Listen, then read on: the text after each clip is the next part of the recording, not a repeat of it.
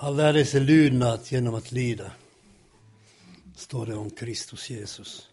Så det är bäst att lyda, annars får man lida.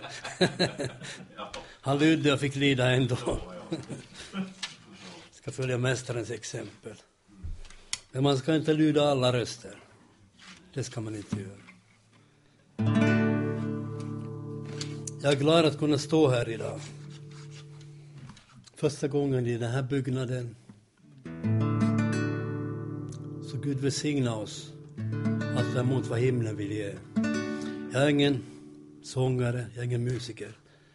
Men jag har velat i alla år inom LP säga någonting med några toner. Finns det några musiker här? Hoppas inte. Jo, det fanns två stycken. Det står att var och en är välkommen det man har, bedöms inte efter det man inte har. Håll dig till ordet. Men jag kände i morse att jag skulle vilja sjunga tillsammans med församlingen här. Vi har redan varit inne på temat nåden, som är viktigt för mig, för dig också. Jag behöver inte vara profet för att kunna säga att du är, du är beroende, precis som jag, utav Guds nåd. Eller hur? Och det är rätt så. Det ska vi vara. Man ska vara beroende utav rätta saker här i livet. Det fanns en tid när det inte var så för mig. Det var inte rätta saker. Ett starkt beroende. Men nu är det nåden. Det enda som bär när allting annat vacklar. Det är Guds nåd och Guds barmhärtighet.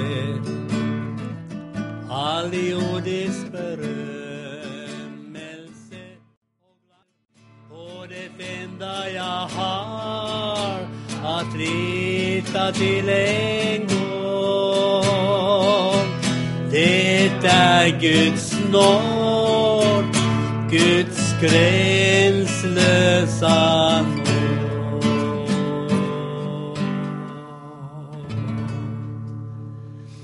Är det inte så Bibeln slutar? Nåd åt er alla. I min bibel i alla fall. Så det slutar i nåden, liksom den här sången. Jag tänkte på texten när jag satt här. Det är precis så jag hörde det. Och tusentals, tiotusentals andra som har fått hjälp ut ur hopplösheten. Jag hade kommit till Sverige som 19-årig, vilsen kille. Hade börjat sitta i fängelset som 17-åring i Finland. Hade fastnat i alkoholmissbruk. Det var det som gällde då, där. Kom över hit, kom in i andra droger första dagen i Sverige. Det var liksom välkommen, welcome to Sweden. Här har vi grejer. Så gick det tio år i det. Och 16 år allt som allt. Och det är ingenting att prata om. Vi ska inte upphöja mörkret och fokusera på det. Men det blev hopplöst. Verkligen hopplöst. Det är mycket minnen som kommer när man sitter och tänker bakåt. Dåliga minnen och fina minnen och bra minnen och mindre bra. Ett utav minnen när jag läste det här, hopplösheten. På den tiden tänkte man så i Stockholm att de här heroinkillarna, de ska skickas till Sala, till Salberga, LVM-hemmet. Så blir det bra med dem. Tanken var bra men sanningen var något helt annat. Jag var en utav dem som skickades från Stockholm till Sala, till Salberga, LVM-hemmet. Och jag minns så väl när vi satt i ett utav rummen. Vi kände varandra, det var en liten klick ändå från plattan. Satt i ett utav rummen och det var precis den här hopplösheten. Vi hade inget hopp om att bli fria någon gång. Vi visste att vi är i kroken. Vi kommer aldrig komma loss. Vi kommer ramla från pinnen ända efter. Många hade gått redan. Döden till mötes. Och vi stod på tur.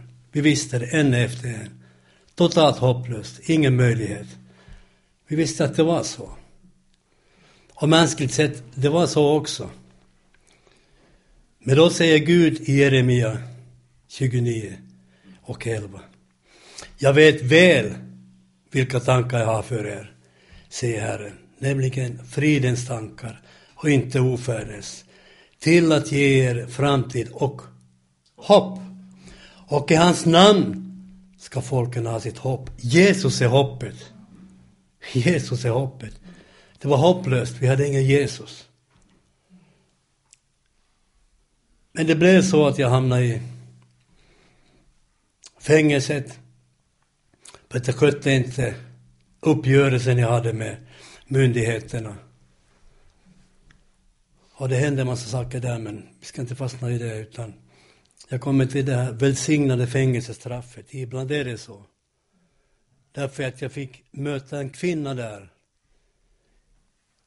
på Huddingeanstalten. En pingstsyster från Sollentuna, Helen Brolin, som vågade dela med sig av sin tro. Ja, tack Jesus. Det är därför jag står här bland annat idag.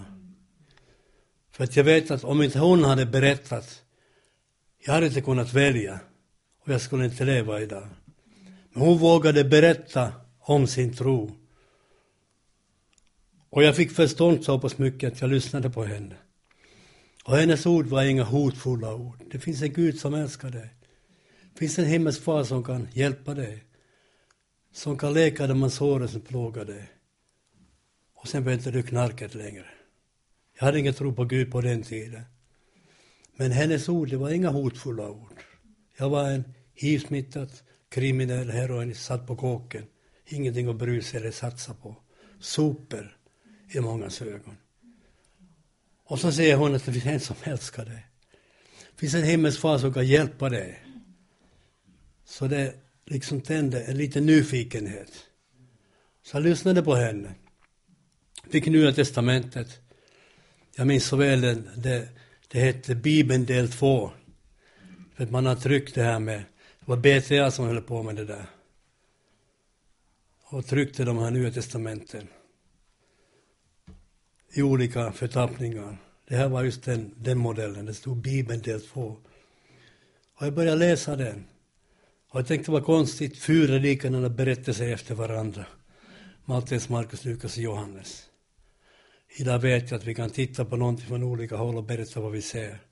Det är samma sak med lite olika nyanser så här. Och jag fick det klart för mig här inne att nu kommer det.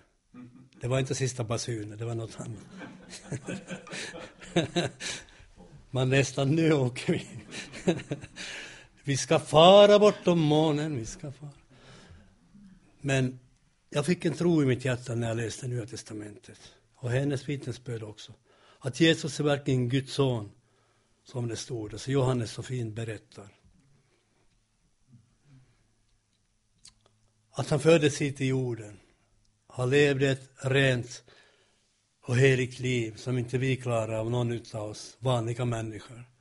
Och han gav det här livet på korset som ett offer för våra synders skull. Han tog våra synder, mina synder, dina synder, alla synder, tog bort med dem. Men Fadern uppväckte honom på tredje dagen. Och jag visste att det där är sant här inne. Det fanns ingen präst, evangelist eller predikant där då. Jag läste Nya Testamentet, Bibeln. Och Helige Ande fanns där och gjorde ordet levande. Och jag visste att det här är sant. Så bar min bön där, Jesus, förlåt mig. Kom in i mitt liv och hjälp mig. Jag orkar inte längre. Det var en ärlig bön och det var sant. Jag hade planerat redan när jag kommer ut så jag trycker in den här nålen sista gången med mycket, mycket heroin i. Och tar en överdos och försvinner från den här världen. Jag tror att man orkar bära en smärta i själen till en viss gräns. Men när man når den gränsen, då måste hända någonting, vad som helst. För man orkar inte längre. Det är en sån smärta. Det går inte att förklara, behöver inte heller. Men man kommer till en punkt där någonting måste hända. Men Gud såg det. Jag sökte inte honom. Inte medvetet. Men jag hade säkert en längtan här inne, som alla människor. Vi skapar ett gemenskap med honom. Och har vi ingen gemenskap, då har vi längtan på ett eller annat sätt, antingen medvetet eller omedvetet.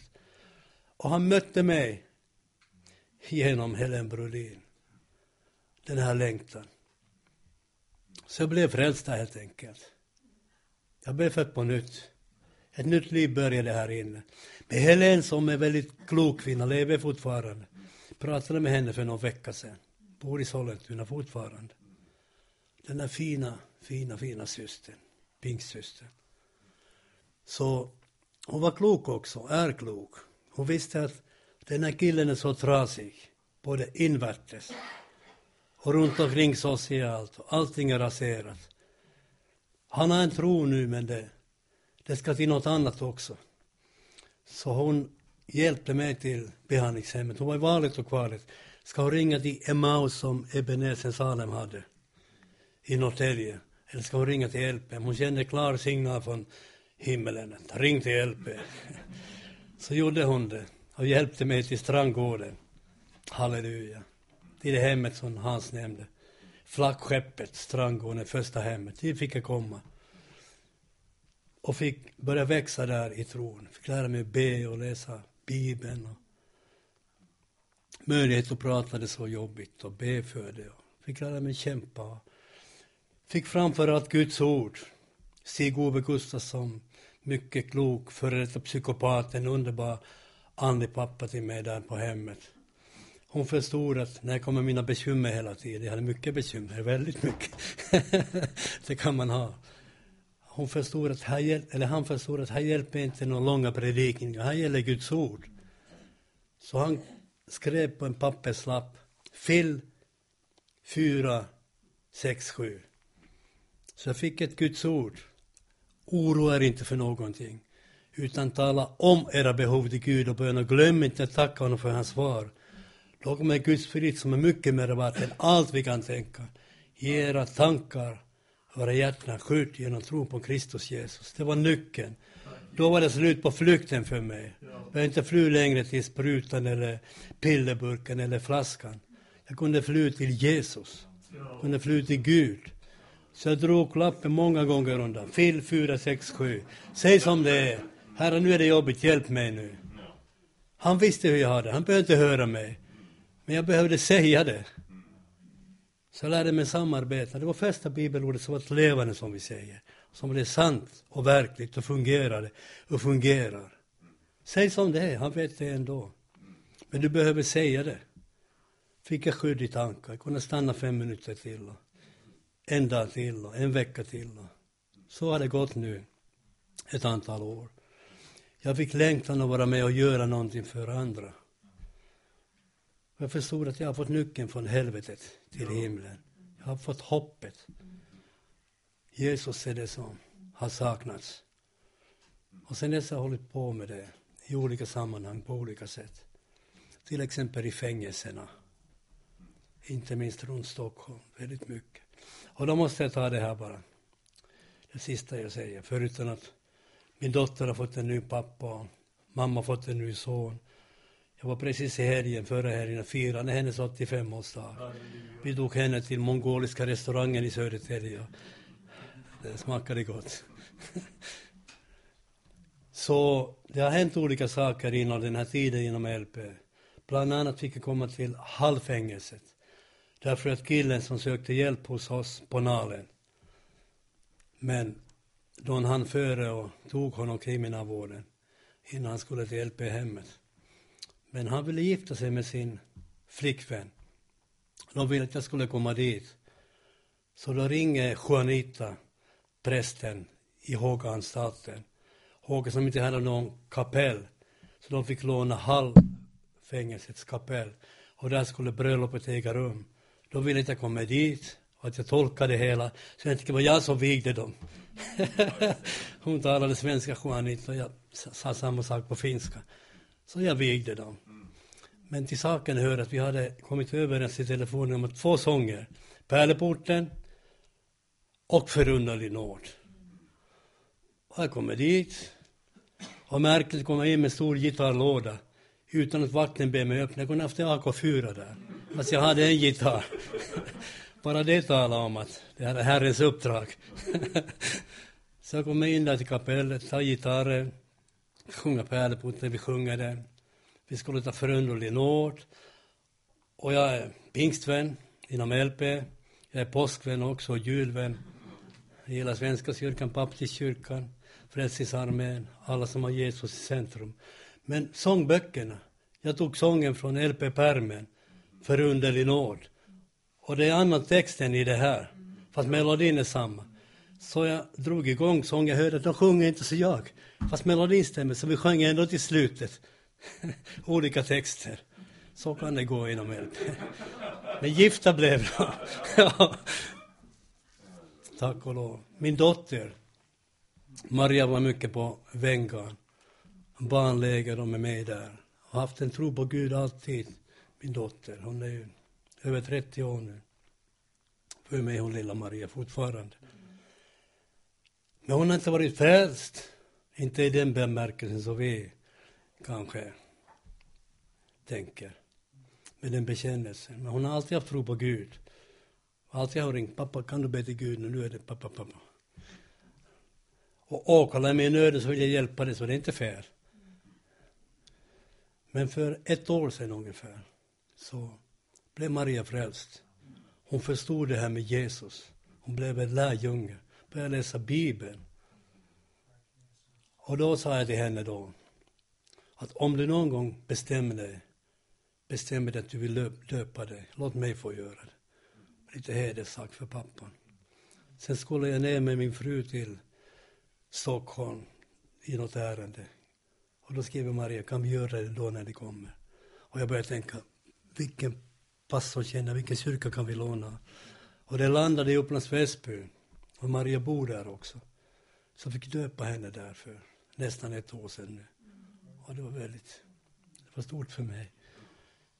Alltså man svikit henne så nu fick jag döpa henne till Kristus. Och hon kommer efter. Vi fäder, vi får liksom skidspår i, i snön. Här är det mycket snö. Men de har lätt att komma i färdiga spår, eller hur? Lite så ser jag det. Vi får kämpa i djupa snön. Men våra barn får komma i färdiga spår. Så Maria hon kommer efter. Hon målar fina tavlor. Mycket Jesusmotiv sista tiden. Och en jättefin hand. Fick som bröllopspresent. Det är Jesu hand med blodig sår här på sidan. Loss. Loss. Så det hänger nu hemma hos oss. Bröllopspresent. Och så jag sa till hon skickade bilden på tavlan. Kan du skriva där någonstans? Jesaja 53 och 9. Och genom hans sår så är vi helade. Så gjorde hon det. Så det, det hänger där i vardagsrummet hos oss. Genom hans sår blir vi helade. Vi avslutar med en sång bara. Utan LP vet jag inte hur det hade blivit, får aldrig veta, behöver inte veta heller, men det hade blivit väldigt svårt. Att bli frälst, det går så här vad som helst. Men att få ordning på det sociala livet och börja fungera, det är det som är jobbet. Därför behövs LP i hemmen. Inte för frälsningens skull, nödvändigtvis, fast många blir frälsta där. Men man kan bli frälst utan LP. Men väldigt många behöver den, den här hjälpen att få ett fungerande liv. Jag är en utav dem. Den här bönen föddes ganska tidigt när jag blev frälst. När jag förstod att det som jag saknar och längtar efter här, som inte fanns i drogerna eller någon annanstans, det finns hos Jesus. Så det blev en, något slags sång eller något. Jag säger något i toner. Jesus, jag längtar. Jesus, jag väntar. Kom med